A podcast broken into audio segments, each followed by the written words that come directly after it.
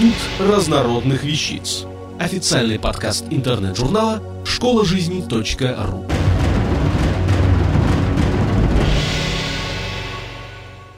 Юлиана Солнцева. Что подарил Кеплер любителю ничего? Или почему снежинки шестиугольны? Перенесемся в Прагу приблизительно на 400 лет назад, в 1611 год. Тихо кружась падал первый снег, создавая в воздухе тонкую сказочную паутинку снежинок. Сорокалетний Иоганн Кеплер шел по заснеженной улице. Он был известен как крупный ученый. Уже были открыты первые два из трех его бессмертных законов движения планет вокруг Солнца и опубликованы работы по астрономической рефракции. Уже им был изобретен свой телескоп, или как его тогда называли, труба Кеплера. Уже пять лет он с семьей жил в Праге. Здесь они поселились в полуразрушенном доме, из окон которого были видны кузнечная мастерская, кабачок да забор, за которым разлилось небольшое болотце.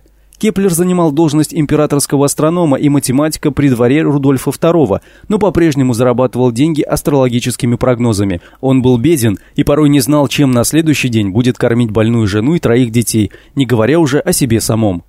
Кеплер шел по улице и смотрел на падающий снег. Он думал о том, что подарить на Новый год своему благодетелю, придворному советнику Иоганну Маттею Вакеру фон Вакенфельсу. Оно должно быть и малым, и почти неощутимым, и малоценным, и наименее протяженным, то есть быть почти ничем.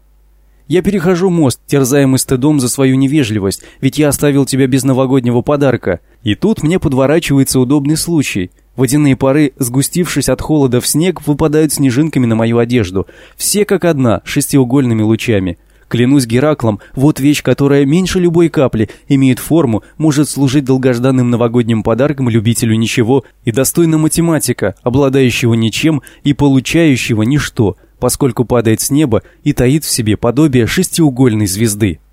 Зайдя в дом, Кеплер взял увеличительное стекло и стал внимательно изучать тающие на глазах снежинки – он еще долго смотрел на мокрое пятно на рукаве и о чем-то думал. Потом взял бумагу и перо, сел за рабочий стол и стал быстро записывать, изредка прерываясь из-за кашля. Примерно в такой обстановке немецкий астроном, физик и математик Иоганн Кеплер создал трактат «Новогодний подарок» или о шестиугольных снежинках, опубликованный в 1611 году.